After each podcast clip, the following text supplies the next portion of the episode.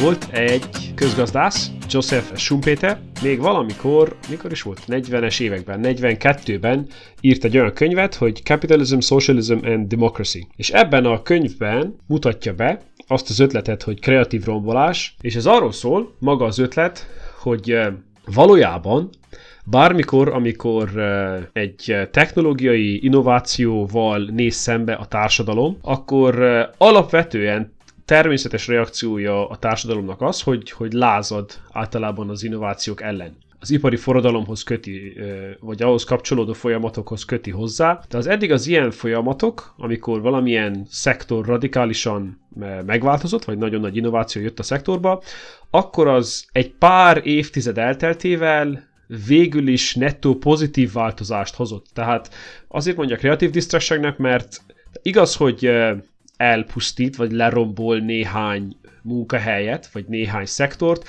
de helyében, amit felépít, az összben mindent összevetve értékesebb a gazdaságnak, meg a társadalomnak. Akkor beszélhetünk erről az ötletről, mert most ugye maga a mesterséges intelligencia, vagy a gépi tanulás által nyújtotta új lehetőségek pontosan egy ilyen creative destruction kapu elé helyezi a társadalmat. Jött az ipari forradalom, megszűnt egy csomó tradicionális munkahely, de lett helyette új más munkahelyek, és végül is az életszínvonal összben nőtt, tehát végül is egy pozitív változás volt. Például nem volt Android applikáció programozó 20 éve, mert nem volt Android, de 30 éve még nem volt mobiltelefon sem. Ezért, hogyha ilyen hosszú távú előrejelzéseket szeretnél készíteni, hogy hogyan fog egy társadalom élni, vagy az emberek mivel fognak foglalkozni, akkor az nem annyira, nem annyira egyszerű. Amit sokszor felhoznak például a, a, erre a Creative Destruction dologra, mennyire megváltozott például a, a szállítási szektor. Voltak a lovak, a, a globális ló populáció az 1900-as évek elején volt a csúcsán, azután pedig eleinte helyettesített segítették őket a, a gőzgépek, vagy a belső égésű motorok, de valójában a lovak szempontjából ezek az innovációk egyáltalán nem voltak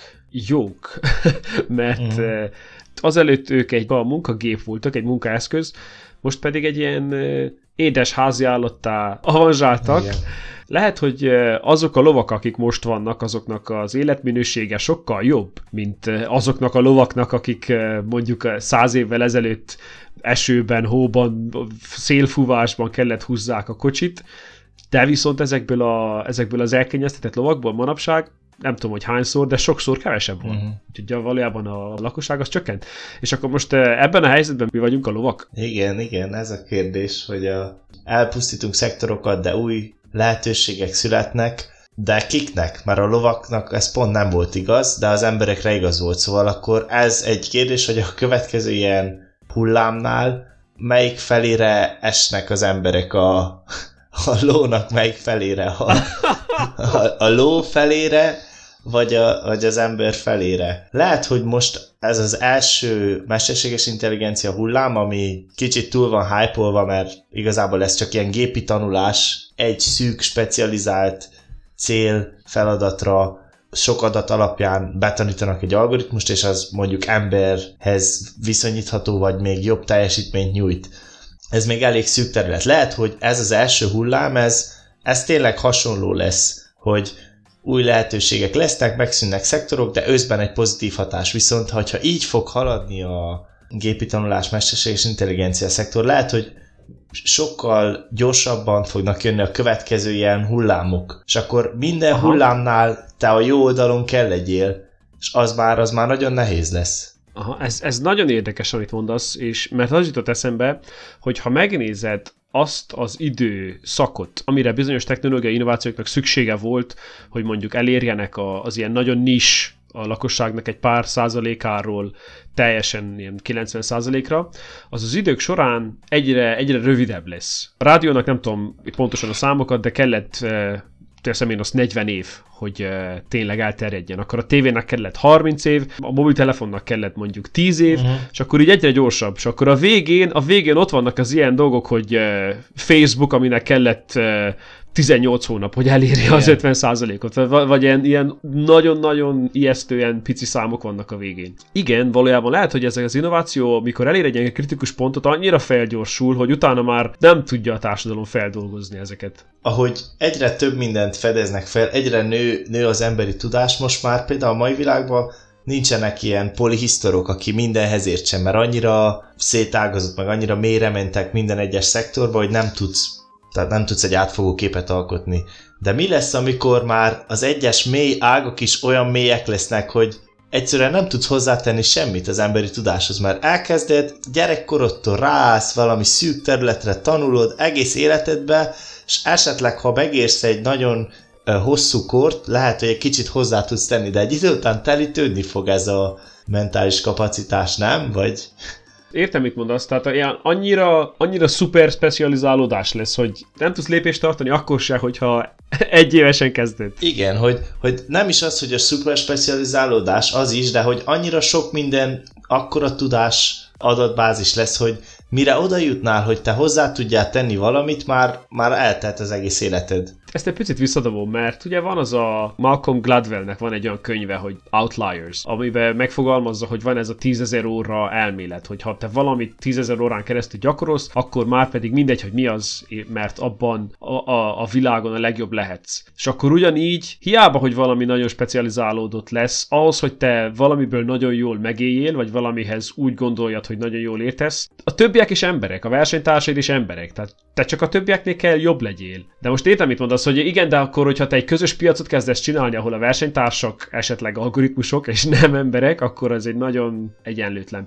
piac lesz. Igen, az érvényes mindaddig, amíg a versenytársaid emberek, de mi van, hogyha nem csak emberek a versenytársai? Ugyanerről az ötletről van egy csomó közgazdász, aki azt mondja, hogy valóban eddig működött ez a kreatív rombolás, azért, mert a két dolog miatt. Azért, mert egyrészt a változtatások emberöltő skálán nem voltak túl nagyok, több évbe kellett, amíg egy szektorban valami, vagy esetleg évtizedekbe kellett, amíg egy szektorban valami kicserélődött, és másrészt pedig annyira radikális változás nem történt. És akkor persze ez megint ördögügyvédje, de hogyha, hogyha belegondolsz, hogy például egy postás az száz éve hogy dolgozott, vagy egy ápolónő száz éve hogy dolgozott, lehet, hogy az eszközök változtak egy picit, de magának a munka menete nem változott.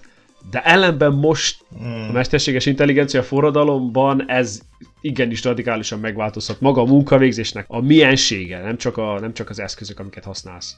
Ebben lehet, hogy van valami, de szerintem itt egy kicsit ilyen elfogultak vagyunk, vagy ez ilyen visszatekintési torzítás, vagy nem tudom ezt pontosan hogy hívják, amikor most már nem tűnik olyan nagy számnak, hogy van internet meg mobiltelefon, de, de igenis radikális változások voltak. Akkori szemmel biztos, hogy elképzelhetetlen. Jó, csak most már az nekünk a múlt, és akkor úgy tekintünk rá, hogy hát ez olyan adott. És ami új, ami jön, azt tűnik, hogy fú, az aztán nagyon radikális lesz. De lehet, hogy majd visszatekintve ez se lesz annyira nagyon radikális van egy podcast, az a neve, hogy eh, Freakonomics, uh-huh. és uh, azt hiszem amúgy a Freakonomics egy könyv. Csak Volt egy könyv, egy, igen, igen, igen. Igen. Nem olvastam, de nagyon azt mondják, hogy azt mondják, hogy egy alapmű.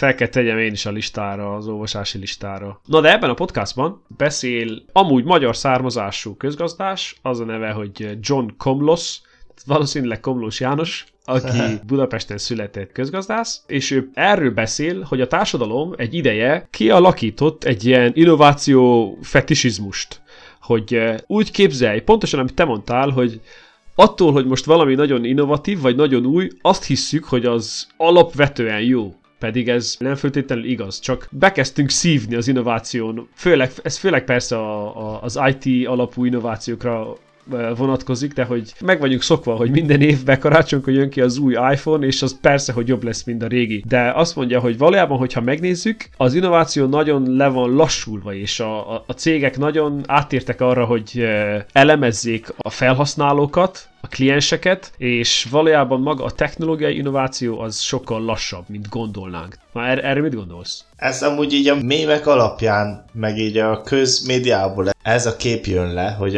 az új iPhone az ugyanolyan, mint a régi iPhone, Lát, csak drágább. Láttad a lézerkardosat?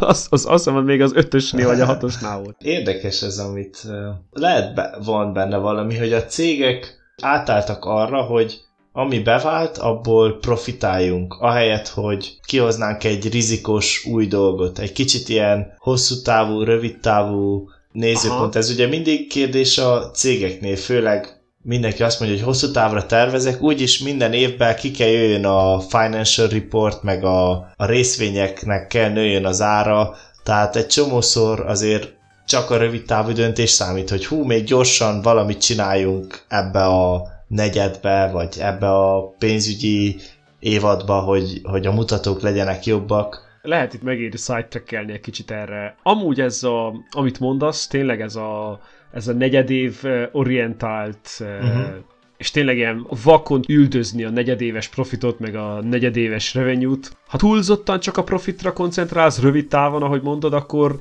hosszú távon elveszted a klienseidet, vagy a, vagy a competitive edge-edet többiekhez képest. De hogyha mindenki ezt csinálja, akkor nem. Tudom, hogy egy egyensúly kell, tehát az se lehet, hogy azt mondod, hogy jó, nem is érdekel minket a bottom line, mindenki innováljon, szabad kezet kap az összes alkalmazott, az se lehet, mert akkor lehet, hogy becsődöl egy fél év múlva az egész azt mondja Komlós, hogy a kreatív rombolásból nem marad csak rombolás. Azt hozza fel példának, mikor a Kodak cég a csúcspontján volt, akkor 145 ezer embert alkalmazott. Ezek az alkalmazottak eléggé jó fizetésük volt, és mondhatni középosztály belüli emberekből kerültek ki. Nagy részt. És akkor ezt összeveti azzal, hogy miután eljött a selfie korszak, akkor például most az Apple az 47 ezer embert alkalmaz. Hogyha azt mondjuk, hogy a telefonos selfie kamera megölte a hordozható fényképezőgépeknek a piacát, akkor igenis közben megölt százezres skálára tehető munkahelyet is. Igen, és akkor az a kérdés, hogy teremtette annyi újat? Helyettesítik-e az új munkahelyek a régieket, vagy ez annyira, annyira gyors lett, vagy annyira gyors lett a változás, hogy az emberek nem tudnak, mert valójában újra kell, újra kell trénelni, vagy az emberek valamilyen szinten újra kell alkalmazkodjanak a megváltozott környezethez, és az embereknek ugye van egy biológiai határa, hogy milyen gyorsan tudsz valamit újra tanulni. Nem csak biológiai, szerintem van egy ilyen pszichológiai határ is, hogy ha te bányász vagy, akkor nem fogsz újra tanulni, hogy most nővér legyél például. Igen, igen. Vagy, vagy lehet, hogy, lehet, hogy igen, nem tudom, de... Hát ugye ezt mondja könyveiben, erről beszél a Yuval Noah Harari, hogy, hogy az egyik legfontosabb a jövőben az, hogy legyél adaptív, mert nagyon gyorsan fognak jönni ezek a nagy hatású, nagy skálájú változások a társadalomban. Tehát lehet, hogy minden évben más munkahelyed lesz. Minden évben munkahelyet kell váltsál, mert mindig kijön valami új, amit eddig csináltál, azt már automatizálják, de mindig lesz valami más, amire, amit még nem automatizálnak, csak ez lehet azt jelenti, hogy elkezded a karrieredet 25 évesen, és mondjuk, mit tudom én, 50 évesig, amíg dolgozol, 25-ször karriert kell váltsál. Na ezt meg fogod tudni csinálni? A 20. században téged gyakorlatilag meghatározott az, hogy hol dolgozol. Találkoztál egy új emberrel, az Igen. első kérdés, amit általában feltettél, az, hogy Igen. hol dolgozol. So what do you do, man? Teljesen fluid lesz, ez kész, invalid lesz a kérdés. Igen, tényleg, akkor mi, mi, lesz a, mi lesz az új kérdés? Az lesz, hogy hányadik, hányadik munkahelyed? Fú, ez egy, ez egy eh, hatalmas, nagy, radikális változás, mert az embereknek az az egyik ilyen vonalka, ami alapján összerakod az egyéniségedet. Sőt, egy elég vastag vonalka az, hogy hol dolgozol, Igen. mi a szakmád. Például a, a szüleink generációja életükben egyszer vagy kétszer váltottak Igen. munkahelyet. És mondjuk mi, mi váltunk néhány évente, tegyük fel. És akkor lehet, hogyha tényleg ezt a természetes változást extrapoláljuk, akkor egy generációval mögöttünk levő gyerkőcök ahogy mondod, minden, minden évbe. De Ú, van egy, van egy másik kérdésem. Akkor szerinted megmarad-e a munkahelynek a fogalma, vagy csak ilyen uh, task feladat alapú lesz? Felteszed a blokklánc alapú dinamikus piacra, és valaki jön, becsavarja a csavart. Igen, ez ne, nem hülyeség, hogy lesz egy globális pool, ahova mindenki berakhat feladatokat, és aki tudja, azt kiveszi. Mindenki freelancer lesz. Ez is lehet egy megoldás. Én meg arra gondoltam, hogyha, hogy mi lesz, mi lesz az oktatása, hogyha hogyha ez lesz, hogyha tudod, hogy évente munkahelyet kell várni, akkor milyen egyetemre mész?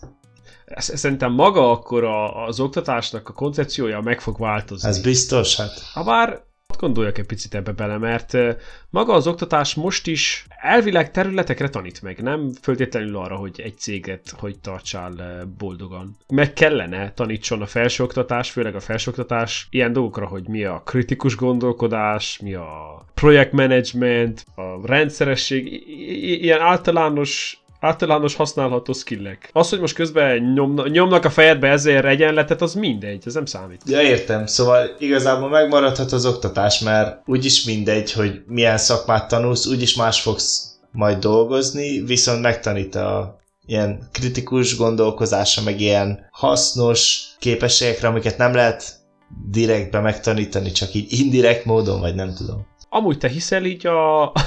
hiszel a felsőoktatásban? Kell az a, kell az a négy év egyetem, vagy x év egyetem? Hát nem tudom. A, annyit hozzátesz az, ér, az életedhez, hogy megéri eltölteni négy évet? Hát ez egy nehéz kérdés. Az én, én személyes véleményem az, hogy egy BSC-t megéri megkínozni, de a masterit én már nem erőltetném senkire, sőt, én, én, én nem olyan, de ez az én személyes tapasztalatom. Lehet van, akinek megéri, meg nem tudom, te de még a PSC-t is. Jönnek hozzánk a, a cégek, és uh, az új teljesen zsírúj, uh, top of the class diákot egy évig újra fogják trénelni. Igen. Val- valami akkor nincsen, nincsen éppen szépen össze, összepászítva. Hogy én leredukálnám egy picit a felsőoktatást mondjuk egy-másfél évre, vagy egy évre, és uh, inkább ilyen, főleg a probléma megoldó készséget, meg a kritikus gondolkodást fejleszteném. Pontosan ezt, a, ezt az adaptivitást, hogy megtanítanám az embereket arra, hogy hogyan kell gyorsan adaptálni egy új szituációhoz. Nem föltétlenül magára a skillre, hogy most itt meg kell tanuljad, hogy ezt az egyenletet hogy használod, vagy ezt az eszközt a laboratóriumban hát, hogy használod. Igen. Mert azt a cég úgyis megtanítja. Igen. Vagy úgyis már elavult lesz, mire majd használni fogod. Igen, de van ez a mondás ugye, hogy arra jó, hogy megtanít tanulni, hogy igazából erre tanít meg, na de lehet, hogy arra viszont nem elég egy év, hogy megtanult, hogy hogy kell tanulni. Tehát nem elég két vizsgaidőszak arra, hogy te kitalált, hogy te hogy tudod hatékonyan megtanulni a leszkét, hogy majd a vizsgán írjál egy jó jegyet. Lehet, hogy erre kell egy, egy, egy pár év. De ne, nehéz megfogalmazni. De ugyanakkor van az a filozófia is, hogy uh, fail fast, fail often. Felvenne egy cég, és Igen. úgy tanulnád meg, hogy bedobnak a mélyvízbe, Persze, hogy itt van, van, Há, értem, egy, értem. van egy kockázat. Hogy akkor már miért ne pénzért tanulnád meg, hogy hogy kell tanulni, nem az egyetemen úgy, hogy te fizetsz. Olyan pénzért, ami a, ami a, a cégnek a profitjából jön neki, és nem közpénzen tanul, tanulod meg, ami a társadalomnak a profitjából jön neki. Ez igaz. Még Komlósnak még volt egy példája, hogy a mostani technológiai, vagy tegyük, te, tegyük fel, hogy mit tudom, internetes forradalom korában, a szektorok közötti határvonalak szerintem sokkal elmosódottabbak. És eh, ahogy, ahogy egyre inkább eh, be, beszűrődik a gépi tanulás a, a mindennapi életbe, úgy akkor még jobban elmosódott Igen. lesz, hogy gyakorlatilag, ahogy, ahogy mondtad, hogy egy gépi tanulási algoritmusnak mindegy, hogy milyen képet mutatsz, azt neki, neki csak az a dolga, hogy eldöntse, hogy a kettő, két kép egyformája vagy nem. Mindegy, hogy az most egy tüdőről, egy röntgenkép, vagy egy balesetről egy fénykép. Igen, igen, igen, teljesen egyetértek. Sokkal árnyaltabb a kép, meg még pont ma olvastam egy cikket. A, a Facebook ugye biztos, hogy más munkahelyek megszűntek miatt, de teremtett is új munkahelyeket. Persze vannak a, a menő állások, amikor te egy szoftverfejlesztő vagy, és ott dolgozol, te írod magát ezt a social network algoritmusait, de ugyanakkor a cikk pont arról szól, hogy van például több ezer ember, aki moderátorként dolgozik. Kiszervezték ilyen külsős cégnél, akiknek az a dolga, hogy megszűrje a tartalmat hogy mi jelenhet meg a Facebookon, mi felel meg a, a közösségi policiknek. És ezeket emberek hát, végzik? Hát algoritmus végzi nagy részét, de, de még nem olyan jók az algoritmusok. És az a baj itt, hogyha hibázol, akkor kimegy mondjuk egy olyan kép, ahol nem tudom, egy állatot megkínoznak, kimegy egy olyan videó. Nagyon nagy súlya van a, a false pozitívoknak, úgyhogy embereket alkalmaznak a ilyen végső judgmentre, elég sokat Na de az volt, hogy Aha. például ez egy új munka, ilyen eddig nem volt, hogy moderáljad a sok hülyeséget, amit az emberek fel akarnak tölteni Facebookra. Ez milyen jó, csinált egy új munkáját, de amikor kicsit jobban megnézed, igazából nincs annyira jól megfizetve, meg így lelkileg, emberileg elég szörnyű, hogy egész nap az olyan dolgokat kell megnézed, amit az algoritmus már kiválasztott, hogy ez valószínűleg egy szörnyűség, és a cikkben durva dolgok voltak, tehát ilyen gyilkosságokat, kínzásokat, égetéseket, ilyeneket akarnak az emberek feltölteni. És akkor, akkor neked az a dolgot, hogy ezeket nézed napi 8 órába, és döntsd el, hogy oké, okay, ez nem mehet fel, vagy oké, okay, ez felmehet. És akkor, hát jó, csinált új munkahelyeket, van 5000 új ilyen munkahely, de szerintem önként senki nem csinálja ezt. Tehát, hogy akkor valójában lehet, hogy van kreatív rombolás, de valójában az új munkahelyek, amit a kreatív rombolás kreál, azok gyengébb hát legalábbis e- ennek a szektornak, igen. Ez valójában nincsen, nincsen társadalmi haladás, igen, ennek a szektornak, de ezt persze át lehetne fordítani más, más szektorokra. Van egy időeltolódás, amíg az innovációknak a társadalmi hatása meg megmutatkozik. Gregory Clark, egy másik közgazdász mondta, hogy amikor volt az első ipari forradalom Angliába, bevezették a gőzgépeket és a textilipart megreformálták, akkor valójában az első 50 évben a bérek azok csökkentek, vagy 10%-kal csökkentek, és csak e, ilyen 50-60 évvel a, az ipari forradalom kezdete után lett egy ilyen nettó tapasztalható bérnövekedés. Mm. Úgyhogy lehet, hogy most is az lesz, amíg megtörténik ez az AI forradalom, vagy a gépi tanulási forradalom, az elején az embereknek rosszabb lesz, de aztán lassan, lassan adaptálódunk. Szerintem meg kell tanulni közösen dolgozni az algoritmusokkal, vagy, vagy valami ilyesmi. Kicsit ez furán hangzik.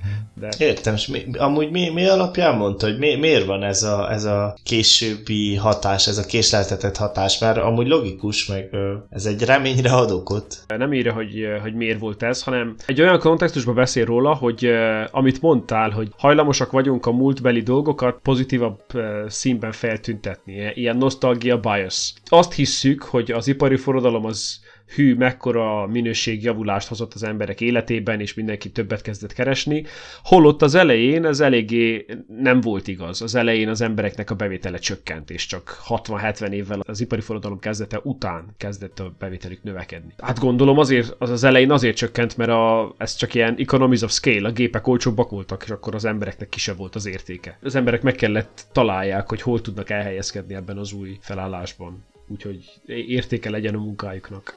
Most pont még az jutott eszembe, hogy úgy, ahogy a, a lovak ügyesen kilettek helyettesítve, de még így uh, ilyen legacy szinten megvan, mert a kocsikról úgy beszélünk, hogy hány, hány lóerős. Ugyanúgy lehet, hogy így megmarad az emberiknek is, hogy hány, nem tudom, emberi elme, mit tudom, ez a feladat öt emberi elme nehéz, vagy valami ilyesmi szinten lehet, hogy meg fog maradni.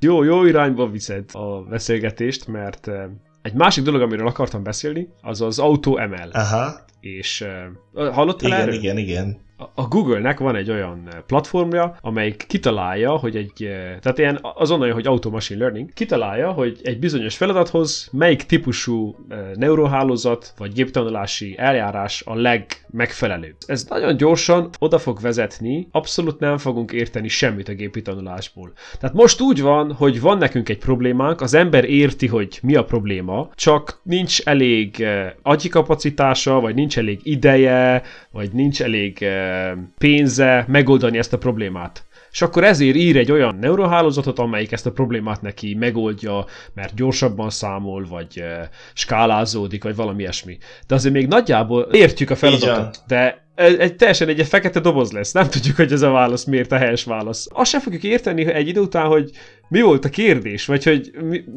nem, hogy mi a válasz. Igen. Fú. Tehát most az van, hogy értjük a feladatot, csak azért tud egy algoritmus jobb lenni, mint mi, mert gyorsabban szoroz mátrixokat. Igazából ennyi, hogy Aha. ha gyorsabban tudnánk fejbe szorozni mátrixokat, akkor, akkor tudnánk megverni a, a gépet, de nem tudunk gyorsan szorozni, viszont még értjük a problémát, de hogyha ezt átviszed a, a következő szintre, hogy olyan rendszerek, amik más rendszereket optimalizálnak, amik még más rendszereket optimalizálnak, hogy bizonyos feladatokat megoldjanak, akkor tényleg nagyon, nagyon elvont ezt az egész. Akkor olyan lesz, hogy nem tudom, egyszer csak Igen e, lenne viszi az olajnak az árát, de fennebb viszi a tőkehalnak az árát, plusz elkezd e, fákat kivágni Brazíliába, de fákat ültetni Indiába, akkor meg lehet állítani mondjuk a globális felmelegedést.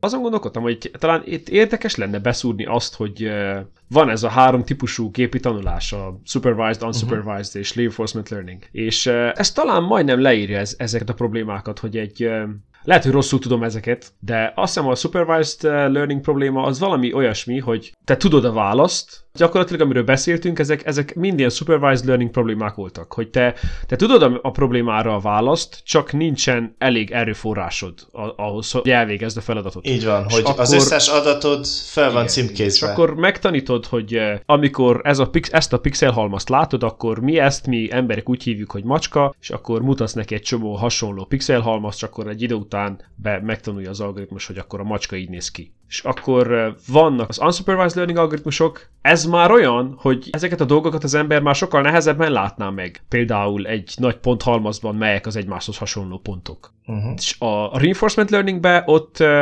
már most ilyen fekete dobozok, mert ott nem tudod, hogy az algoritmus milyen módosításokat, hát eleinte véletlenszerű módosításokat végez, de ott csak jutalmazod, hogy ha helyes választod, és uh, megbünteted, hogyha nem ad helyes választ. De itt is az ember tudja, hogy mi az elvárt válasz, vagy mi a... Igen, tehát ott annál, ahogy én tudom, úgy van, hogy van egy agent, egy ágens, vagy mi az magyarul, egy ügynök. egy, egy Men in Black. Van egy ügynök egy környezetben, aki tud csinálni mindenféle műveleteket, és van neki egy ilyen jutalom függvénye, vagy egy jutalom pontja. És akkor igen, próbálkozik véletlenszerűen, és igazából ő majd ki fogja találni, hogy mik a, azok a műveletek, vagy az a műveletsor, amit ő végre kell hajtson, hogy maximalizálja ezt a ponthalmazt. Na de akkor képzeld el, hogyha van neked egy, egy ilyen reinforcement learning algoritmusod, amelyeknek a jutalom függvénye az, hogyha a levegő tisztább lesz, ahogy mondtad. Tehát ez egy ilyen iteratív eljárás. Egy, egy csomószor rossz válaszhoz vezet, vagy csak azt tanulja meg, hogy ez így nem jó. És akkor mikor tudod eldönteni, hogy az, amit javasol neked, ez a jó ágon van, vagy a rossz ágon van? Itt ez a két nagy kihívás. Az egyik az, hogy, hogy ahhoz, hogy ezt mondjuk ne a valóságba próbált ki, és katasztrófa legyen, az kell írni egy szimulációt, ami egy nagyon pontos szimulációja kell legyen a világnak. Ez már kész, nem fog se kerülni. A másik pedig, hogy olyan célfüggvényt kell megadj, ami, aminek nincsen negatív, előre kiszámíthatatlan mellékhatása, Aha. amit megint nagyon nehéz. Fontos nagyon megemlíteni, hogy van ez a három ága a AI-nak úgymond, de ebből csak az első, ez a supervised, a felügyelt tanulás az, amelyikben a nagy sikereket elérik. 90%-a az eredményeknek az abban van. Tehát a, a másik nis. kettő az inkább ilyen elméleti még, ilyen kutatás, nis, igen, de az összes ilyen áttörő eredmény, vagy az, a, ami így a hírekbe portver, az mind a felügyelt gépi tanulás, ahol vannak neked címkézett adatai, csak nem tudsz gyorsan akkor szorozni. itt visszajutunk oda, hogy eh, Komlósnak igaza van, nincsen valós innováció, csak a processzorok gyorsabbak lett. E, tehát ezeket az eljárásokat a 60-as években fejlesztették? Igen, igen, igen. Egy csomó áttörés, ami ilyen nagy dobra van verve, az egy régi módszer, ami már több húsz éve megtalálható, az fel van turbózva azzal, hogy sokkal több számítási kapacitásod van, rengeteg adatod van a digitális kor miatt, amelyben élünk, és ezek hozzák a nagy áttörő eredményeket. Tehát ilyen szempontból igaza van, és ezért van, hogyha egy, eh, ha egy cikket olvasol, vagy egy interjút meghallgatsz egy ilyen AI kutatótól, azok mindig ezt hangsúlyozzák, hogy most még az AI hiába, hogy eh, hogy nagyon hatásos vagy eredményei vannak, nagyon impresszív, az nem tudom mi magyarul, eredményei vannak, ez még mindig csak ez a, ez a nagyon primitív, igen, igen. felügyelt tanulás, ami, ahol eredményeket érnek el, és hogy az igazán nagy áttöréshez még, még messze nem vannak. kell, nem kell túl izgulni. Még nem de, kell túl de várjál, mert nem teljesen igaz, mert hogyha megnézed például a, az AlphaGo-t, vagy most van egy olyan, hogy mi volt? Alpha Star. Igen, az a lényeg, hogy megverte az embereket Starcraftban, ami egy notóriusan nehéz feladat, mert ilyen real-time, real-time stratégia, és akkor nincsen az algoritmusnak lehetősége előre megtanult lépéseket, mint például a Go-ban visszajátszani. Igen. Csak ez, ez nem supervised learning, ez teljesen reinforcement learning, csak azt tudja, hogy kell nyerni, és meg kell próbálja különböző utakat, és úgy trénelte saját magát. Azt hiszem már a gós verzió is úgy trénelte saját magát, hogy nem volt elég, hogyha az emberre játszott, mert túl hamar jó lett, hanem saját magával kellett játszodjon egy csomót, hogy egy idő után tudjon javulni. És akkor már, már az, amikor az AlphaGo algoritmus csak úgy tud javulni, hogy csak hogy saját magával játszik, ott kész, ott az embereknek már nincs sok esélye. Igen, és érdekes, amikor így mondja, hogy valami olyan mértékegységet találtak ki, mert ugye ki kell találni egy mértékegységet, hogy hogy mondod meg, hogy mennyi időt tanítottad a modellt.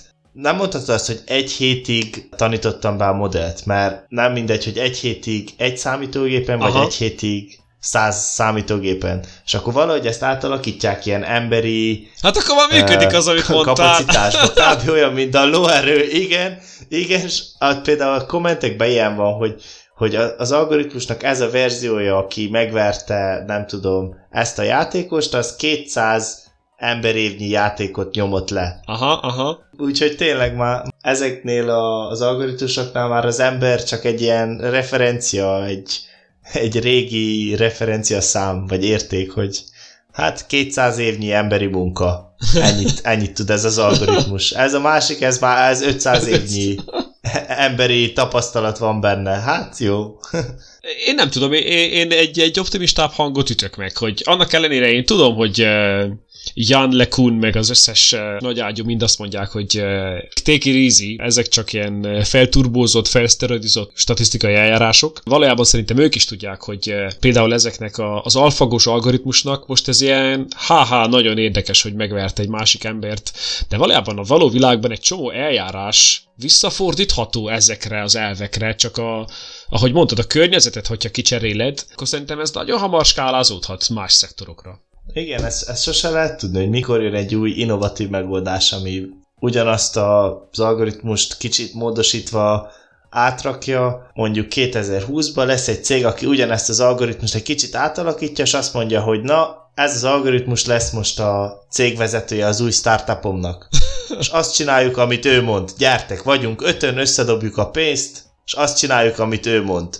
Mert úgy van programozva, hogy, hogy, hogy hozzon nagy profitot. És lehet, hogy az lesz a legsikeresebb cég. Az csak egy, csak egy kell. Only one. Hogyha egy megtörténik, akkor utána öt éven belül mindenki azt az algoritmust akarja, mert Igen. a karácsonyi prezentációban a bottom line-t meg kell húzni. Igen. Van egy csatorna, ilyen tévéjáték játékokat játszatnak le reinforcement learning algoritmusokkal, és az egyik, amit játszanak, és uh, hírhetten nehéz, az a Mario Kart. Tudod, van, van, van Mario, van egy ilyen kicsi gokártyas, megy körbe igen, a pár... Igen, tudom, tudom. Na, és most az jutott eszembe, hogy valójában, hogyha te megtanítasz egy algoritmust, egy Mario Kart világban maximalizálni a pontokat, azt nem annyira komplikált átfordítani egy önvezető autóra. Persze, hogy a, a való világnak a felbontása egy kicsit jobb, mint a Mario Kartnak, de maga az elv, a környezetnek az elve, az, az nem, nem változik a nagyon. És akkor egy csomó szektor, ez igaz? Úgyhogy igen, sose lehet az AI-ba azért ezt ilyen nagy biztonsággal kijelenteni, hogy hát ezek még csak ilyen játékalgoritmusok. Mert... Igen, igen. Afelé hajlok, hogy egyetértek Komlossal. Jó volt a kreatív rombolás, de ez most más. Mert most nem az embernek az eszközeit helyettesíted, hanem magát, ha magát az embert, az agyát akarod helyettesíteni valamivel, és akkor ez teljesen megváltoztatja az erőviszonyokat. Igen, hogyha, hogyha belegondolsz, hogy miért viszi olyan jól az ember mondjuk a más állatokhoz képest, főleg ez a, a mentális a kognitív képességek, kommunikáció, tehát ez a, az edge, az advantage, aha, és aha. Hogyha, hogyha ezt helyettesíted ki, akkor, akkor ennyi. Az evolúcióba egyel visszább lépsz, mi leszünk az új, az új kutyák, vagy nem tudom. a, hogy van ez a nem a Maslow piramis, hanem van a másik. A táplálékláncon nem te leszel a toppon többet. Nem te leszel. Majd lesz ilyen, lesz ilyen mondás az algoritmusok között, hogy a, az ember az algoritmus legjobb barátja, hogy milyen hűséges, meg ilyen, milyen édi. Van, amelyik algoritmus tartana egy embert, ad neki kaját, kiviszi sétálni, Boldog életed lenne. Azt, azt, azt megtaláltuk a címet ennek az epizódnak.